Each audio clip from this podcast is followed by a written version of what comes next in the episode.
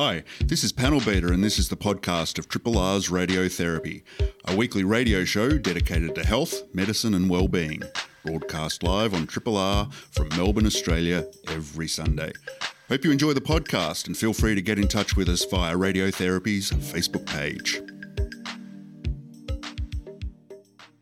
Welcome to Radiotherapy. This week on the show, we're aiming high. In previous episodes, we've covered the pancreas, the teeth, and the eye. I just realised that rhymes. Slowly, we've been working our way up to the king of organs, the one Descartes half mortgaged off to the church.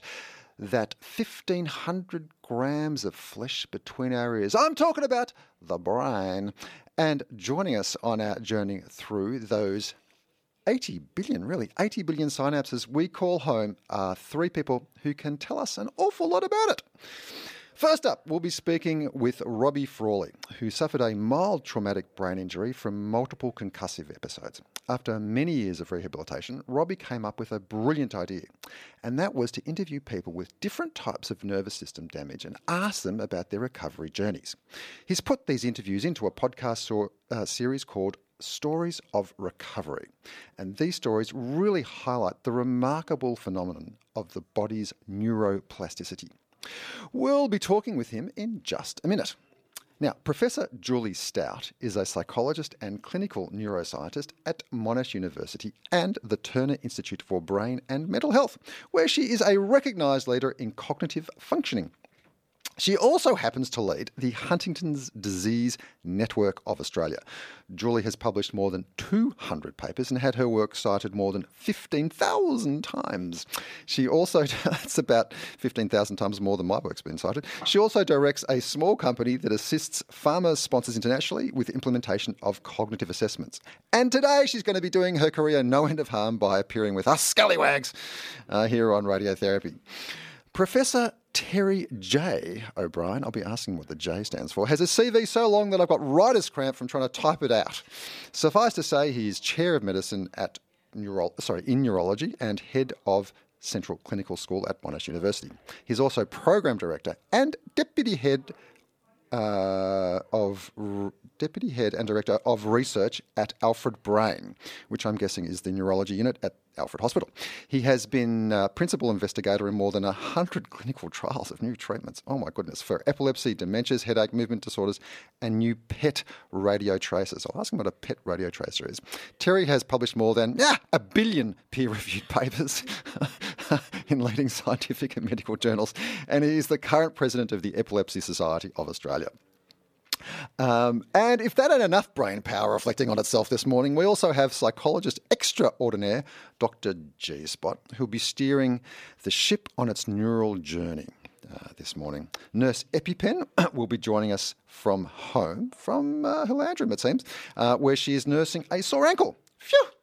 What a colossal show. So stick with me, Dr. Malpractice, and the team for the next hour of radiotherapy. Good morning, Dr. G Spot. Good morning, Dr. Mal. It's so lovely to be with you today. First time since June last year you've been in the studio, yeah? It it has been such a long time, too long. I mean, I realised how creepy it is to be this close to you again, but uh, I'll, I'll manage to keep the anxiety at bay. You'll be zooming now for the next year. Uh, absolutely. well, that's probably why uh, Nurse EpiPen is where she is. EpiPen, can you hear us? Yes, I'm Oh. here. Technology working. Um, uh, Beautiful sunny morning. isn't it gorgeous? Look, I really hope your ankle clears up and you and you can hobble back into the studio sometime soon. Four weeks in four weeks. Four weeks. Well, that's exactly when the next show will be on, so it's absolutely per- well our show. Fantastic Our show. stuff. Our show. Uh, but of course, radiotherapy is every week. But this particular team, The dream team are every The- four weeks. Are we called the Dream Team? we are now. Radiotherapy Dream Team. On the Zoomer, we have Robbie Frawley. Thank you so much for joining us this morning, Robbie. Thanks for having me, Rob. It's it's great to be here. Yeah, look, um, we had a bit of a chat before the show, and I know a bit about your work, but just tell us a bit about yourself. Uh, so I'm uh, 35, grew up in country Victoria, southwest, on a sheep and cattle farm. Work as a civil engineer now in Melbourne, and uh, yeah, very much enjoying the the bounce back of Melbourne at the moment. It's beautiful weather, everybody's out and about, and the vibes are good. So enjoying that. Isn't it? Like I got to say, autumn in Melbourne is probably the best time to be anywhere in the world. It's just beautiful. Now, tell us a bit about what happened to you. Um, how long ago was it now? Ten years? Seven years ago? Oh, look, I've the timing's always tricky post COVID. it was about eight eight years ago ish. Um, look, I'd, I'd had a number of um, very mild concussions growing up playing sport. Played a lot of sport in the country, Yeah. and I had a fairly innocuous fall on a wakeboard. So it's uh, it's kind of like the snowboarding equivalent of water skiing, and so had a basically caught the front edge and what you what happens then is you kind of whiplash into the water, which is very common. That happens a lot in sort of wakeboarding and in snowboarding, but didn't lose consciousness, um, but just uh, was a bit sort of just knew something was a bit odd, Yeah. and hopped into the boat and was a little bit out of just a little bit removed from myself the rest of the day. And um, anyway, next day felt pretty good. Went surfing, had another fall, and then felt very ill. Um, I'd had a number of concussions, so I was pretty familiar with the, I guess, the process of feeling almost hungover and Yeah. headaches and nausea and cognitive fog and fatigue for the next couple of weeks. In the past, I'd always kind of passed and I'd return to normal. And in this case, instead of coming good, they kind of deteriorated as I continued to kind of push through with work and, Mm. you know, back to normal life, just trying to push through the fatigue until it came good. Things started to deteriorate over those coming weeks rather than get better. And so then began a, uh, a six year journey of recovery. So, look, I'm I'm back to 100% now. Um, but I've I've learned a huge amount about the brain and about neuroplasticity and mm. about what's worked for me mm. along the journey. And mm. and yeah, that's really why I started this podcast. Was personally uh, when I was in that situation, I hadn't even heard of like the the condition is called post concussion syndrome. So mm-hmm. um, the trauma rehab team at Grace McKellar in Geelong, who I saw, said that 20% of concussions res- result in post concussion syndrome, which is this prolonged um, effect of symptoms. And they can tell you that you will get better, but they can't tell you when. Um, and so, personally, you sort of think, okay, next week, two weeks, Yeah. next week. Um, so, obviously, six years was longer than I anticipated or hoped at the time, but I certainly learnt uh, a heck of a lot along that journey. And Yeah. And for me, I suppose I didn't I didn't really have um, I just didn't have role models at the time. Like Yeah. I didn't I couldn't see anyone who'd had this, and Mm. when I did discover them, I couldn't see anyone who'd gotten better. And so Mm. that was really the yeah the starting point for the podcast was let's share the stories of people who have gotten better from these things so that others can see that and see that light at the end of the tunnel, but also the things that have helped most. Yeah. So your recovery took a while. Um, what kind of rehab things or co- kind of things did you do to actually help that recovery? Oh, look, I tried. I tried a wide and uh, varied What mixture worked? of things.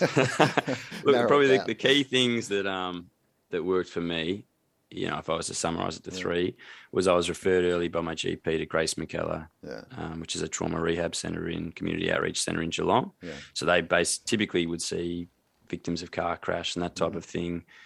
And you have a team of specialists, um, so a trauma rehab physician and OT, a physio, an exercise physiologist, a neuropsychologist, and they basically work with you to um, do a bunch of testing to give you a help you give you a diagnosis at the start, and then give you management strategies to manage yourself coming coming back. So that was all about um, management strategies and pacing early on. Later on, for me, the real learnings came from other disciplines. So, pain science. Um, I learned a huge amount from a bunch of researchers at the University of South Australia um, who are really at the forefront of pain science globally. And that was this, um, yeah, fascinating for me. I just, I could see all these similarities and all these things resonated, Yeah. even though they were talking about pain rather than uh, concussion in this case. And the third one I'd just really quickly say is neuropsychologist. I think neuropsychologists are incredibly, incredibly helpful in this space. Well, you're getting nods from uh, the neuropsychologist in uh, the studio, in neuroscientist. Uh, EpiPen, you had a, a, a question. Um, so, Robbie, in your rehab or looking uh, to the future for yourself, what's the story about doing some of these exercises or sports, or have you been told to back off and not do them anymore? Is that part of your rehab and new lifestyle? Uh, look, not so much. So as I said, I'm I'm back to 100%. So for a long time I couldn't run. I've only only sort of was able to start running again at the start of COVID, just because that the the impact, mm. the up and down impact of jogging was too much, and that would just send all of my symptoms into overdrive. Um, but otherwise, I was really really functional as long as I didn't get any bumps. Um, but look, no, no, I don't know. Early on, they probably said, "Oh, everything's a decision, right?" And and that's how I see things now. Everything's a risk reward, and that's that's a personal, subjective decision. You've got to weigh up the risk to you versus the reward of whatever it is you're doing, and that's always going to be a very personal decision. Um, and, and, I think that's also something I sort of gained from the pain science world is that um, by sometimes we can actually be being unhelpful to ourselves by being overprotective. Mm. And that was certainly something for me was uh, you know in a chronic state over many years your systems become kind of overprotective. And that's that's effectively what pain's you know chronic pain is. It's an overprotective pain system.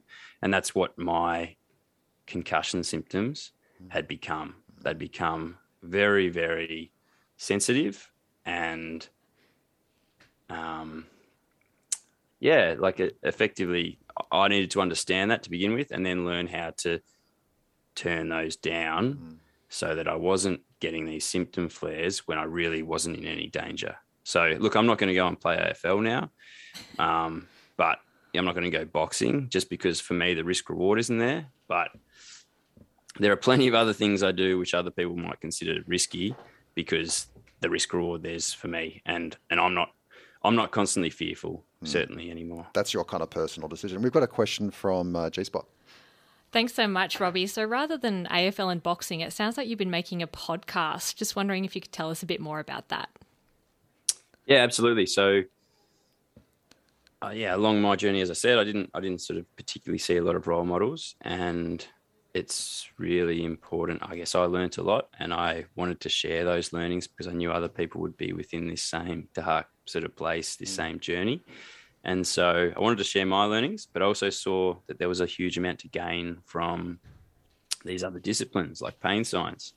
Um, I saw there was, you know, at least anecdotally from my experience, a lot of overlap in terms of the social isolation and the fatigue and some of the neuro, um, like the cognitive symptoms, you know, relating to concussion, but also TBI and stroke and pain sciences, uh, chronic pain, etc. So I started interviewing people who had recovered or substantially recovered from these conditions, really just to kind of provide hope through examples of people who had gotten better and then to highlight the things. So the interviews are really about what are the things that have been most beneficial and most important in your recovery. So that for someone else who might have just come out of a rehab ward for a stroke, and they're really, you know, they've they've seen all this improvement and they now feel like they're plateauing and they're starting to lose hope they can hear a story from you know Sally Kelly, this triple Olympian who has been through the same experience, and hear how she tackled it, and how you know she really attacked her rehab hmm. twenty four seven as as though she was attacking her Olympic training. Mm. Robbie, whereabouts can we find the podcast? Uh, you can find it on all major podcasting platforms mm. by searching for Stories of Recovery or you can go direct to the source at storiesofrecovery.buzzsprout.com, mm-hmm. uh, where there's also full transcripts and show notes that sort of summarize, I guess, the key learnings mm-hmm. because you know they're pretty they're long form interviews. Mm-hmm. So right. for some people, yeah, show notes might be easier. Great stuff. And we'll be putting that link up uh, on our socials with our socials manager, who I'm staring at right now. Am I the manager now? oh dear. or, or was it EpiPen? One of you. Um, thanks so much, Robbie. We're going to uh, ask you to, to, hang with us because we've got uh, two uh, experts in the field coming up, and I'm sure you will have questions for them, and perhaps they'll have questions for you. So stick with us, and thanks so much, mate, for joining us this morning on Radiotherapy. Thank you. This is a podcast from Triple R, an independent media organisation in Melbourne, Australia. To find out more about Triple R or to explore many more shows, podcasts, articles, videos, and interviews, head to the Triple R website at rrr.org.au. We're talking to the amazing, super cool Professor Julie Stout, also known as Killer Jules. So, first up, Julie, just wanted to hear about your journey to becoming a neuroscientist, neuropsychologist. How did you get into the field? Yeah, um, when I was in high school, I think I already started reading Psychology Today. So I was, you know, an early psychology fan, I suppose. And so I always knew when I went away to university that that's what I'd want to do. But I really didn't realize at the time how much science was behind psychology. And once I started learning about the science, I really loved it, and especially the brain science. So that's what I ended up focusing on. Um, went through my postgraduate training and then uh, a postdoc, and um, that's kind of, you know, it just cut the bug uh, I got really interested in neurodegenerative disorders and especially working with older people. Um, and that's uh, probably what really drew me into the field was just um, working with people who had neurodegenerative diseases and uh, were struggling to try and make sense of what was happening to them. Mm-hmm. So, um, yeah, over those years, I found Huntington's disease, um, which is a really um, interesting disease, and met many people with Huntington's disease. Uh, many eh, because it's a, fam- a family disease. I was able to meet a lot of families that were dealing with HD and had been dealing with it for multiple generations. And I suppose that's what has really compelled me to stay in the field. Oh my goodness. Yeah. And probably our listeners might notice a bit of an accent, Julie. Do you mind telling us where you're originally from? Yes, sure. Um, I come from Ohio, um, from uh, up near Lake Erie in Ohio. But I lived around in the U.S., East Coast and West Coast, uh, for my training. And then, um, due to uh, my mother in law, I ended up in Melbourne. it, uh, should we give her a shout out or? well, she's no longer with us, unfortunately, but she was a great influence uh, in terms of bringing our family here. Oh well, we're so glad you're here, Julie. And you mentioned Huntington's disease before, and I really wanted to take a deep dive on that. So, what is Huntington's disease for listeners who might not be sure? Yeah, um, Huntington's disease is a brain disease. Um, it's a slow degenerative disease. And the thing that's um, important to know about Huntington's disease is it's genetic. Mm-hmm. And every parent who has HD, each of their offspring has a 50% chance of inheriting the gene. And if they don't get the gene, they'll get the disease. Um, Huntington's disease, unlike many neurodegenerative diseases that have old age of onset, Huntington's disease usually has onset in the middle age um, period, you know, 35 to 45. Wow but it can have onset in young people, mm. um, even children, and it can also have onset um, in older people as well. But most commonly, it affects people when they're, um, you know, parents and they already have some children, and um, because they've had a family where Huntington's disease has already um, been a part of their lives. one of their parents would have had it, grandparent, mm-hmm. um, maybe aunts, uncles, cousins. They know a lot about it, and they kind of know, um, you know, that it can be a quite difficult road to go. Mm. And you mentioned it being a genetic disorder there, Julie. I wonder if you could tell us the Lake Maracaibo story. Yeah, well, Lake Maracaibo, um, uh, it, it's a really important um, place, and the people of Lake Maracaibo are really important for Huntington's disease because it was through um, their generosity that we uh, had the gene identified in 1993. And I'll make a mention of Nancy Wexler, who was a, a clinical psychologist and neuropsychologist who. Um, starting in the 1980s, she led a team of people who went down to Lake Maracaibo. Um, this was, uh, at the time, the gene wasn't known. And it was known that it was a genetic disease because people had mapped out in families um, how the gene how the disease had been passed down. So um, Nancy would go to Lake Maracaibo year after year with a team of ten or twelve people. Lake Maracaibo is a, a part of Venezuela that is very uh, geographically isolated, and because of that, um, when Huntington's disease started there, um, it it uh, a lot of people got it, and in fact, normally you inherit it from one parent, but there were so many people in Lake Maracaibo with HD that some people were actually inheriting from both a mother and a father. So anyway, what was really amazing is that um, it's a very kind of um, uh, depressed area, and people live in huts, and you know, so the the neurologists would go down there, neuropsychologists, and so on, and they would just set up kind of picnic tables um, in the field or under a tree and do neurological exams or cognitive exams, eventually taking computers down there, which they had to re- really work hard to try and um, find a way to charge them. How big Um, were computers in 1993? Yeah, well, even before that, believe it or not. But they were very primitive and they were big and they had to lug them around. Oh my gosh. But um, all of these people were, you know, tested in these really kind of basic conditions. But um, eventually in 1993, um, through laboratory, um, it- what, what happened is people in Lake Maracaibo gave their blood. Um, they just would give a vial of blood when, um, every year when Nancy Wexler would go down there with the team.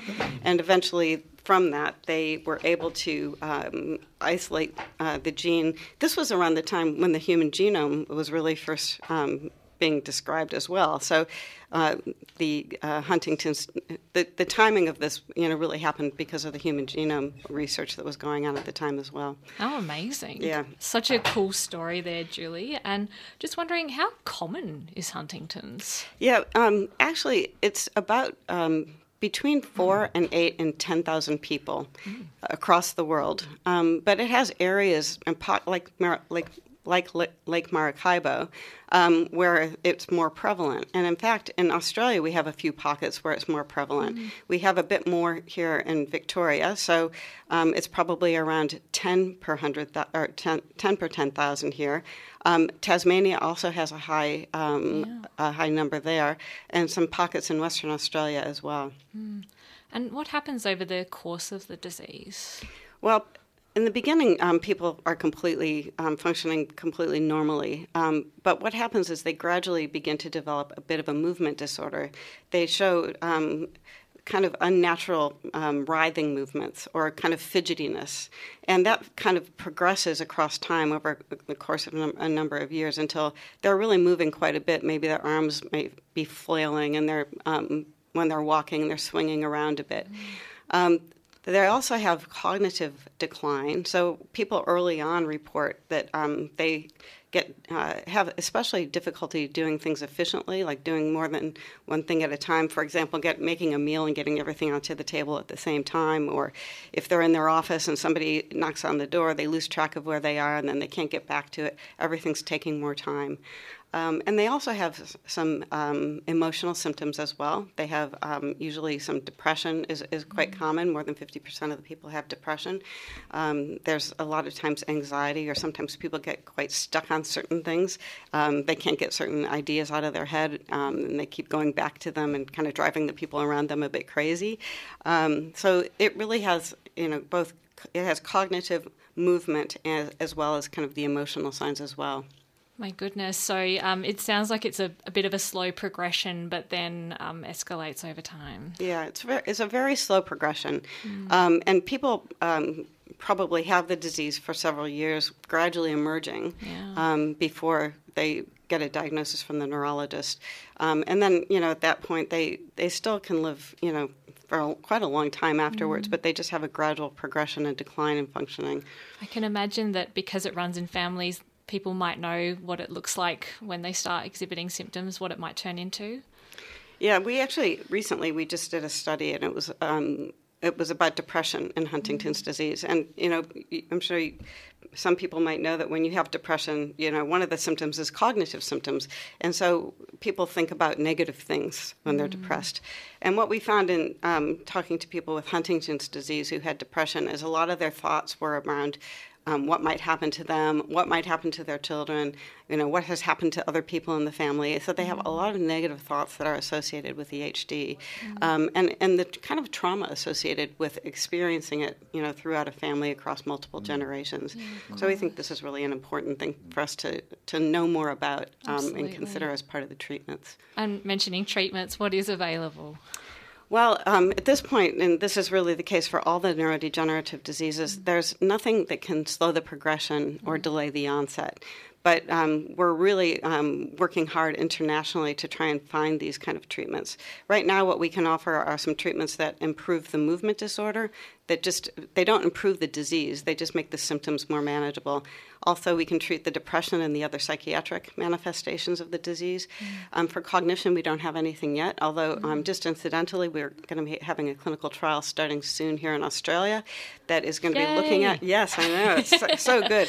We've actually been very successful at bringing trials to Australia in the past few years, which is really exciting. Oh, my. You took the words right out of my mouth there, Julie. I was going to ask it was a bit of a disappointing year last year for yes. trials, and just wondering if you can expand on that. But then we'll get to the awesome things ahead. Yeah, well, look, the neurobiology of the disease is something that we have to understand better to be able to find successful treatments. But just like in um, um, all the like Alzheimer's disease, Parkinson's, in Huntington's, it's the same thing. That there's an abnormal protein, and we've got to find a way to slow the production of that protein or stop it from being produced in order to make this disease, um, you know, have a different course what we have to do uh, now is we have to keep trying new um, approaches to, to make sure that we can find an effective and a safe way to make sure that that protein can get um, knocked down. So this, in the past five years or so, there have been some really um, promising treatments, and you know, people in fact thought that you know we would have a treatment by now. We've thought this for like maybe 15 mm. years now, um, and so, but but I do believe that you know we are getting closer, and that the strategies that are becoming available, um, you know, may mean that Huntington's disease is, is possibly the first um, neurodegenerative disease that does have a mm-hmm. treatment. Mm-hmm. that would be amazing. Yeah, it would really be amazing. So uh, you know, people are working really hard on this, and we're you know really happy that we're able to contribute to that here in Australia. Many um, patients with Huntington's disease and family members are really keen to be involved in finding solutions for this um, really devastating disease. Absolutely. And just, I know Nurse EpiPen on the Zoom is keen to ask you a question. Nurse EpiPen, over to you. Oh, hi, Julie. Um, fascinating work. Um, where are we up to in the space of prenatal diagnosis for Huntington's? Yeah, well, that's a great question. Um, so, when people have um, are aware that they have the gene for Huntington's disease, um, either a man or a woman, um, they can be involved in uh, pre-implantation genetic testing. So there is um, the possibility that um, embryos can be created from the um, father and the mother, including the person who has the Huntington's disease gene, and then embryos can be selected um, that can be implanted that don't have the, the the gene, the Huntington's disease gene. So um, this is something that's possible, and in Australia, it's um, something that's going on. Many people make a decision that that's how they want to have children. If they have um, either hunting, they know that they have the Huntington's disease gene, or maybe they're at risk and they don't want to take the test. So that is something that can be done, um, and we have, you know um, a healthcare system that supports that for people who have um, who have HD gene in their family. So Over to you, Dr. Malpractice. I was actually going to ask you what the name of the protein is, but you've just spurred another question in my mind. What's the name of the protein? It's called the Huntingtin protein. Oh, that's pretty easy to Yeah, you just give it a name, you know. So that's what, that's the one that got. And instead of Huntington with a T O N at the end, it's T I N. That's really the only difference. Yeah. Oh, so is it named up? It's named after Huntington's yeah, disease. that's right. And Huntington's disease is named after the person who first described it, who was George Huntington. Right. So yeah, if you discover a disease, maybe you can get a protein named uh, after yourself. The Dr. Mal the, the, Dr. Mal disease. I wonder what that would be. I think be. we have that every Sunday, yeah. don't we? a brain fog on radio. I, would be getting to that in a second, um, as we talked before the show. Um, just just with that genetic testing, like say I th- say I know that I had a relative with Huntington's in the past. I don't know if I've got Huntington's or Correct. not. Yep. Let's just say, but then I get the my um, my uh, I, I do uh, IVF genetic testing. Get, oh, oh, no IVF. Yeah. I get and I get it done on the um, the embryo. That's right. Yep. So then, if the embryo is has Huntington's, that means I must have it. Is that right? That's right. Yep. So what happens is, you know, people will yeah. um, usually create a, bunch of embryos, and yeah. then they select the ones that don't have the HD gene. Right.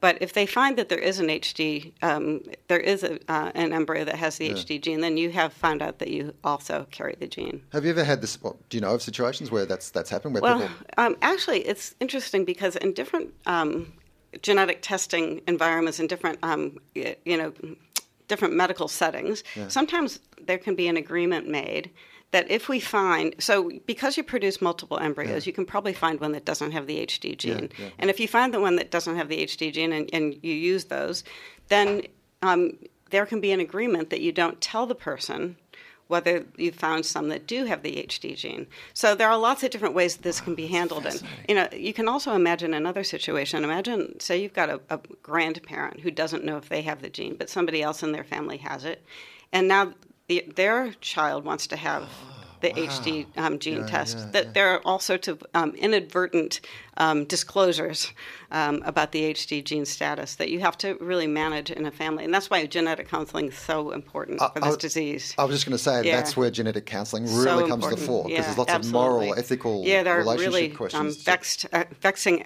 ethical issues with this. yeah. Uh, just on that topic, Julie, I wanted to give you a chance to chat about the MAP HD registry. Yeah, sure.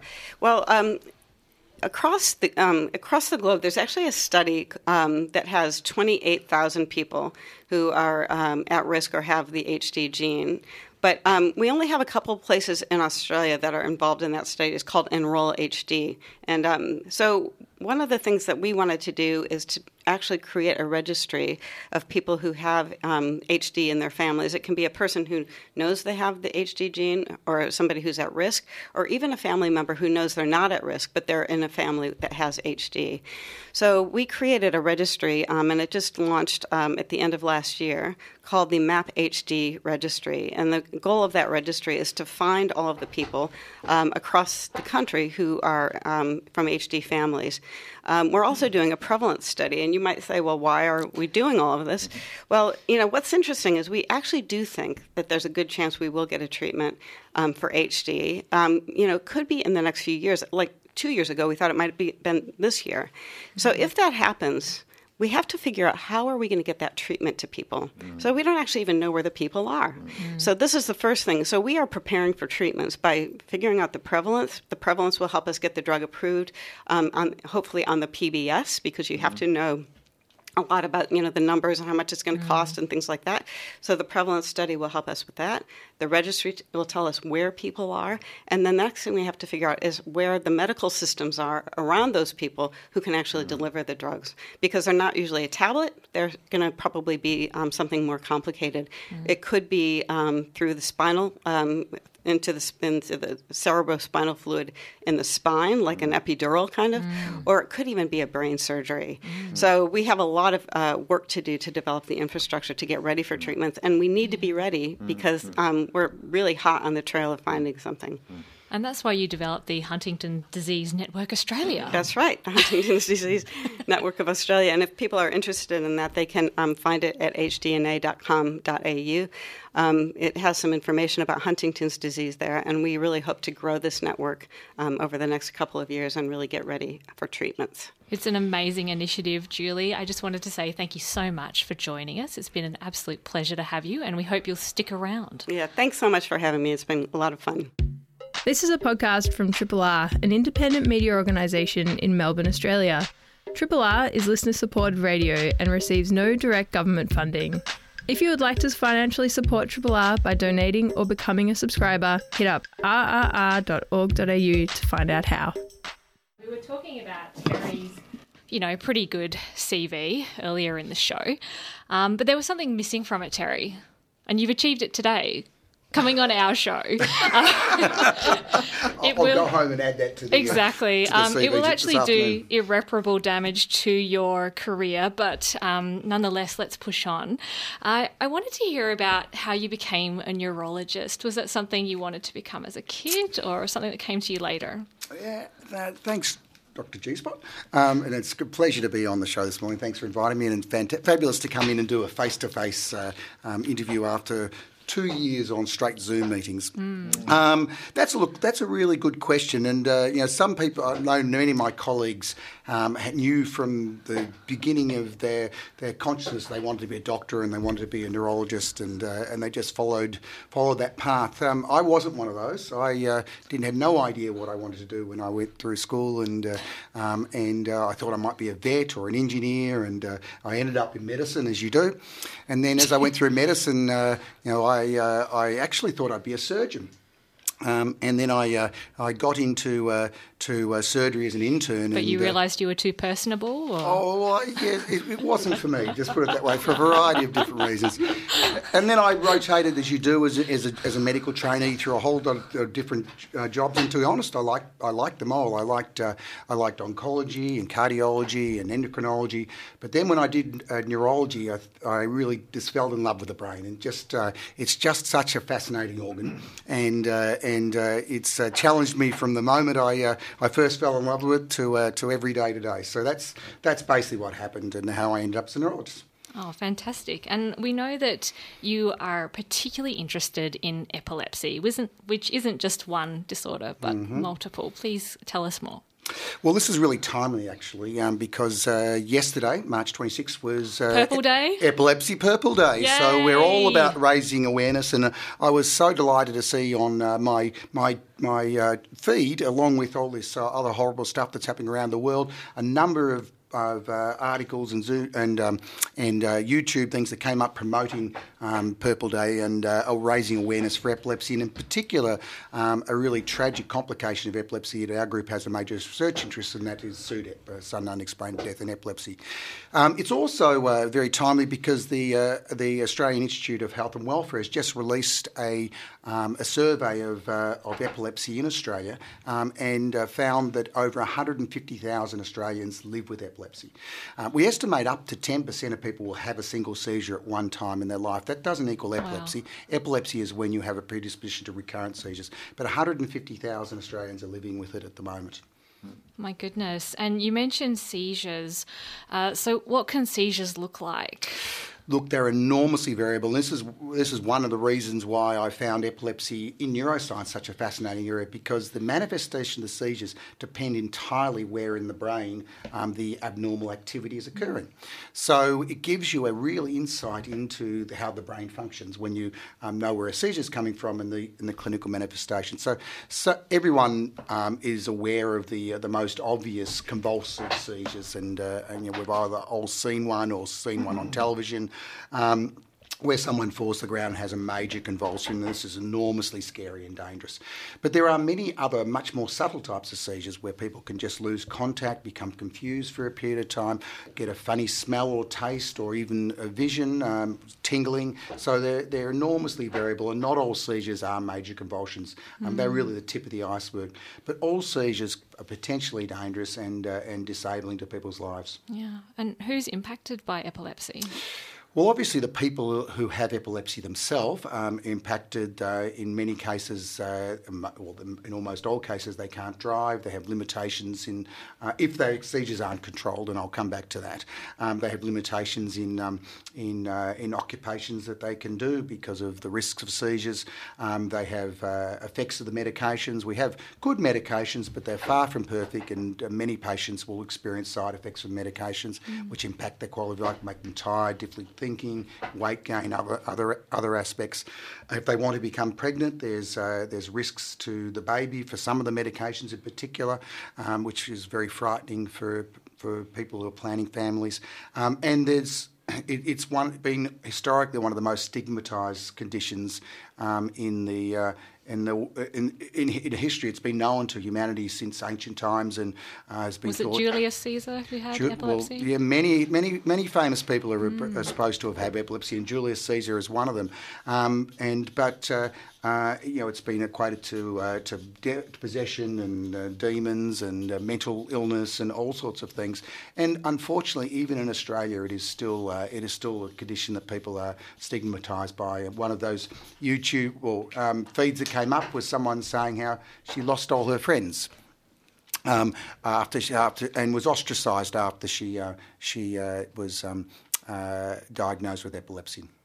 Oh my goodness. And you mentioned medications there, Terry. What kind of medications do people take for epilepsy? So this, the standard medications are a group of medications called anti-seizure medication. We actually have a lot of them. There's 17 different anti-seizure medications that are available in Australia. Um, and, uh, and that's a good thing because it means, and I always tell my patients when, they, when we first talk about starting medications that, you know, I can't promise the first tablet you take will be the right one for you. You might have side effects. Uh, you might have, it might not control your seizures, but I can. We've got lots of options. We'll work with you. It's a bit like I, I say to to uh, some of my uh, my female um, patients. It's like going in a dress shop or a male going into a suit shop, and uh, and so and, and you may the first suit you try on may not be the right fit for you, but we'll find the right right fit ultimately. But even despite those 17 medications, up to a third of patients with epilepsy still don't have their seizures controlled. And I said I was going to come back to that because there's a fundamental difference between uh, having your seizures controlled and not having your seizures controlled. If your seizures are controlled, so you're in that two thirds that to get the right medication and don't have seizures, you can drive, you can do almost all jobs. Your quality of life is uh, is significantly better. Your risk of injury and death is significantly better. Where converse, the people who continue having seizures are the ones that have the really major disability. So what my, I do in my job is to work with patients to find ways to control their seizures, and we all I always say we're never going to give up until we control your seizures completely. We may not achieve that, but we're going to keep trying. Mm. Um, and we have all sorts of options. There's advanced surgery now at the Alfred. We've uh, we do uh, we've do, we've done about 30 um, stereo EEGs, which are these advanced surgeries where electrodes are placed in, into the brain to pinpoint where the seizures come from, and that's been able to offer um, uh, curative epilepsy surgery to a number of patients who could never have their seizures controlled with medication or older surgical techniques. There's stimulators like the vagal nerve stimulators. There's dietary approaches, and one of our um, our academic dietitians, Neha Kaul, has uh, been an Australia leader and was just in the uh, the media this week about um, modifying the ketogenic diet to make it palatable for adults. So we have a lot of therapeutic options. Mm. It's not just about medications, but medications are the mainstay. Mm. And you mentioned SUDEP before, and I know that's something you love chatting about, so I'm going to give you the chance to chat about it more. Yeah, well, love-based pro is probably not the right word. It's a. My I mean, apologies. I would, lo- I would, lo- no, I would love it if SUDEP didn't exist, um, but unfortunately, it does, and I think it's really important to talk about it because um, it's a uh, it's common, firstly, um, and over it's thought that over 100 Australians a year die of SUDEP. Mm. Uh, it's been much under recognised. It is the most common cause of sudden death in young people in Australia, um, and yet. Uh, until relatively recently, most people and, and, even most doctors were not even aware about it. Uh, most patients, when one of the most common things families say when they lose a loved one with SUDEP is, I never heard of this. Why didn't anyone tell me you could die from your seizures? Why do you think people aren't talking about it? Well, they are now starting to talk about it. I think there's been a lot of promotion by the epilepsy foundations. There's a group in Britain called uh, Epilepsy Bereaved, which has been fantastic at, at raising profile. Um, and it really is important to raise profile because there are ways to prevent SUDEP. Um, SUDEP is intimately tied with the risks with, with having ongoing convulsive seizures. Um, and for many people, if they get the right treatment and they um, and they uh, uh, and they understand why they need to take their treatments, they can control their seizures and therefore reduce their risk. So it is really important, and you know we now advise doctors to uh, to mention it at the beginning when they first diagnosed epilepsy, which is something people were very shy about doing before because they didn't want to um, unreasonably frighten the patients. And you know, in an individual patient, individual seizure, the risk is low, but when you add it up over a population, it's very, it's, it's very significant. Mm. Do patients sometimes freak out hearing about SUDEP? Um, if, well, these days, if you don't tell them, I don't tell them about it, they'll find out about it anyhow. Mm. So I think it's really helpful for me to mention it and bring put it in context. And I do say exactly what I just said then that, that while this is an important, important risk for you to know about, in an individual person, an individual seizure, it's small, um, and it is one of the. Uh, and the way I generally say it is that you know th- there's reasons why I think we should start these medications to control your seizures. Um, and one of them is because seizures are dangerous. Um, you, and people know that you can injure yourself in seizure, you can crash your car, you can drown. And I see, you know, occasionally people even die as a result of a seizure. And uh, so that's a really important reason for us to treat these and, and prevent you having them. And so I say it in that context. So it's not, you know, if you don't take your pills, you will die, um, which is a pejorative way to do it. It's, Sounds like more like my it, clinical approach. Yeah, it's well, it, it, you know, tr- treating epilepsy um, like treating any chronic disease, mm. the doctor doesn't actually treat the patient. Mm. The doctor provides advice so the patient, the person can treat their own epilepsy. Mm. Um, I can't make people take tablets. I've got to give them good reasons why they uh, they they are motivated to do it themselves. See, normally what we do on this radio show, it's very democratic. When someone wants to ask a question, they wave their hand. I've been waving madly. I'm sorry. at G spot. I'm sorry, So Dr. trying Val. get- trying to get See, lots of- Liz, Terry doesn't know that I've stayed up all night preparing for this. And uh, No, I haven't. We, no, there were so many great points you raised, Go for it, Terry. Dr. Mal. Um, just with SUDEP, which is sudden unexplained death from epileptic, It's un- unexpected. sudden unexpected death, right?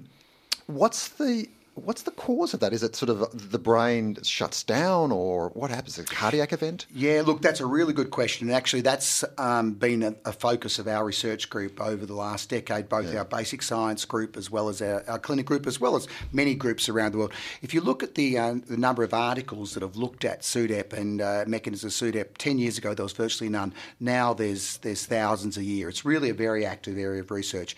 Um, it's the, the, the short answer, it's probably not just one mechanism for all patients. Um, the, the best insight we actually have to mechanism is a, is a study called the MORTEMUS Study, which was a, multi, uh, a multi-centre international survey that our, our unit was part of, along with 180 centres around the world, which looked at the incredibly rare but tragic circumstance of where someone having video EEG monitoring, which is what we do as part of the workup for epilepsy surgery, died during the monitoring. Hmm. Thankfully, none, none at our unit. And they looked to see what happened to the EEG in the heart hmm. in that time leading up to the person dying. And it does seem that in, mo- in all of those cases, in fact, it was a a, what we call a cerebral shutdown. So the hmm. brain shut down first, and then that inhibited the, the breathing and then the heart, uh, and then the, and, and then that caused a secondary lack of blood flow and oxygen to the brain, which actually was the terminal event. So it did seem the primary event was the brain, um, and the cardiac and uh, and respiratory um, changes came secondary. However, there are also a number of documented examples of people with cardiac abnormalities and uh, uh, and genetic abnormalities in the heart who also have sudden death or sudden arrhythmias. And so it's probable that in some cases, if you've got an underlying heart uh, condition, um, genetic or otherwise, that you may not know you have, and you put the ma- major stress of a seizure on top of it. It's a bit like I just heard as I was driving in that uh, that, uh, that Danish soccer player who had a cardiac arrest on the field has just come back and scored his first goal. So he had an underlying cardiac arrhythmia that, uh, deficit that he didn't know about. The stress of the athletic performance brought on that uh, cardiac arrhythmia having a seizure is like a major athlete. You know, it's so much muscle contraction and physiological stress that if you've got an underlying deficit, um, it can trigger that. So it's probably a, a combination of mechanisms, heart and brain. And before we were talking with uh, Julie Stout about the aspiration and hope of a, of a treatment just right around the corner that's going to really knock Huntington's on its head. Do, do, uh, do we have the same hope for epilepsy? Well, that's what my grants say. so it's it, you know, in some ways you can say we've been blessed in terms of brain disease with epilepsy. We've actually had treatments that do suppress seizures in a proportion of people since the 1800s. Bromides are introduced. Yeah, they were one of the first successful treatments for any brain disease. Um, and of course, we have these 17 anti-seizure medications which can control seizures in you know the majority of people. Um, what none of these medications do is stop the seizures in this one third of people who are drug resistant. And 70 years of new drugs being brought onto the market has not changed that one third one jot.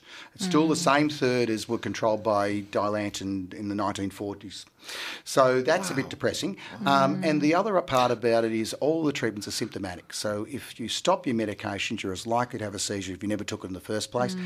Chronic disease that exists in a lifetime for many people re- remembering to take your tablets, particularly for young people, every twice a day, every day, indefinitely, is a hard thing. So, um, what we're really looking for, and this is where my, uh, my research group really focuses on, what we call disease-modifying treatments, treatments that are actually able to reduce the severity or even better cure the epilepsy. The only way we can do that at the moment is with epilepsy surgery, um, and we have new advanced ways. I mentioned stereo EEG, but there's still that's only suitable for maybe five percent of all people with drug-resistant epilepsy. So for 95% of people, we're still looking for um, medical, um, new medical ways to uh, to um, to reverse or rec- or cure the epilepsy. We only have five minutes, and in, in that five minutes, I want you to explain the entire process of drug design. so, Not to mention your own maladies as well, Dr. sim- Mal. Simple, you Yeah. know. Um, could you just take us through step by, well, not step by step, but could you give us a, a summary of how do you choose a drug which you think is going to work? I mean, there's a lot. Do you mean in the actual drug development or as a clinician? no, in drug development? Yeah. Yeah, so um, I mentioned uh, and Dilantin and, and uh, two uh, scientists, uh, Merritt and Putnam, in the 1940s. They discovered um, phenytoin, or known commonly as Dilantin, which has been an incredibly effective mm. anti-epileptic medic- medication and uh, has really transformed the lives of people with epilepsy. Mm. Being the first drug, unlike the barbiturates and bromides, that had terrible mm. side effect profiles, that actually most people had a good tolerability, it didn't make your cognition impaired, and controlled two thirds of seizures. So they discovered that by screening a whole bunch of different compounds in some animal models of seizures, um, animals that are induced to have seizures, and looking to see um, see whether um, whether they which compounds reduce the seizure, and then basically took them through to clinical trials. That paradigm has been what's been used for the last 70 years, which is Wow. why, why many of us believe we actually haven't advanced. So what we're now doing is looking at both cellular models and as well as uh, in vivo models of drug-resistant epilepsy with chronic epilepsy, and looking for treatments that that actually re- able to reverse that the, the, uh, the underlying pr- uh, substrate of epilepsy. And where do we choose these different compounds? There's libraries of available compounds that may never have been tried before. That's a good place to start because those drugs are already approved for other uses. Um, and there's you know new new as molecular science advances, we understand more about the molecular biology of epilepsy, targeting specific uh, molecules. Because epilepsy is a heterogeneous condition, there's over 100 causes. It's likely you're not going to have one, one drug for every disease. And we are now going along the lines of what we call precision medicine, where you're looking for specific molecular targets in specific subgroups of people with epilepsy and, and, and developing drugs for those. It, it sounds very similar to the process whereby um, bipolar disorder or mania has been treated, and you know because a lot of the drugs are, are used, the, the anti-epileptic drugs are used. A Lot of overlap. Yeah, a lot of overlap there, and um, you know I'm- I'm thinking bromides were used, you know, uh, you know hundreds of years ago, and then lithium came along Yeah. for, for the use of mania in the in the in the 50s in Australia. Um, uh, has lithium got any use at all in, in epilepsy? No, no, it's, it's not an effective anti-epileptic drug, anti-seizure drug. Um, we do have a lot of patients with bipolar, or a portion of patients with bipolar also have epilepsy. Yeah. So you do see an overlap. We tend, though, in those patients to use the anti-epileptic drugs that are also Yeah. Bi- uh, mood Effective, yeah. stabilizers. So uh, lamotrigine or valproate, or, Yeah. or one of the drugs that is uh, that has has efficacy in both conditions. Uh, Dr. Mal is giving me the wind up, and I we have so many more questions, Terry and Julie. We need to have you both back on. I suppose, Terry, if someone's um, looking for support with epilepsy, maybe they have a loved one, or maybe themselves are experiencing it, where should they go? Who should they call? Yeah, so there are actually really good. We're lucky in Australia; we have really good support organisations. There in Victoria, the uh, the main epilepsy support organisation is the Epilepsy Foundation of Victoria. Um, in uh, in New South Wales, uh, Epilepsy Action Australia, and both of those organisations have um, have reach around the country. So they uh, they have um, they have counsellors, they have nurses, they have um, educational materials, but also I think it's really important, particularly people who have drug-resistant epilepsy, that they get in, referred into a specialist epilepsy centre um, where there they there are nurses, epilepsy nurses, and people who can give them the right education, and specialists who can give them the right advice about what the various treatment options might be available for them. So, do you reckon the first place people should head, um, if they're just sitting at home, obviously, um, is to go to uh, the Epilepsy Foundation of Australia, the Society of Australia? Epilepsy Foundation of Victoria for, for Victorian. Are we just Victorian here, or are we national? Do you know, because we've had such a response on Twitter, Terry, I think we are global, maybe even universal. so, So there's the International uh, Bureau of Epilepsy, of Epilepsy which is uh, the the mirror of the International League Against Epilepsy, which is the scientists and doctors. The International Bureau of Epilepsy is the support organisations. They have chapters in virtually every country around the globe. Uh, they're a great organisation, and uh, so get on the website, look up the IBE chapter in your wherever you're listening to us in the globe, and uh, and I'm sure that there's a, there's a chapter that will be there to support you. Thank you so much, uh, Professor Terry O'Brien. I didn't even get to ask what the J stands for, but maybe uh, when you come on the next show. Don't, don't keep the drama up. We'll keep, we'll keep it for next time. Hi, this is Panel Beater. Thanks for listening to the podcast of Triple R's Radiotherapy, a weekly radio show dedicated to health, medicine, and well-being. Broadcast live on Triple R from Melbourne, Australia, every Sunday. Hope you enjoyed the podcast. Feel free to get in touch with us via Radiotherapy's Facebook page.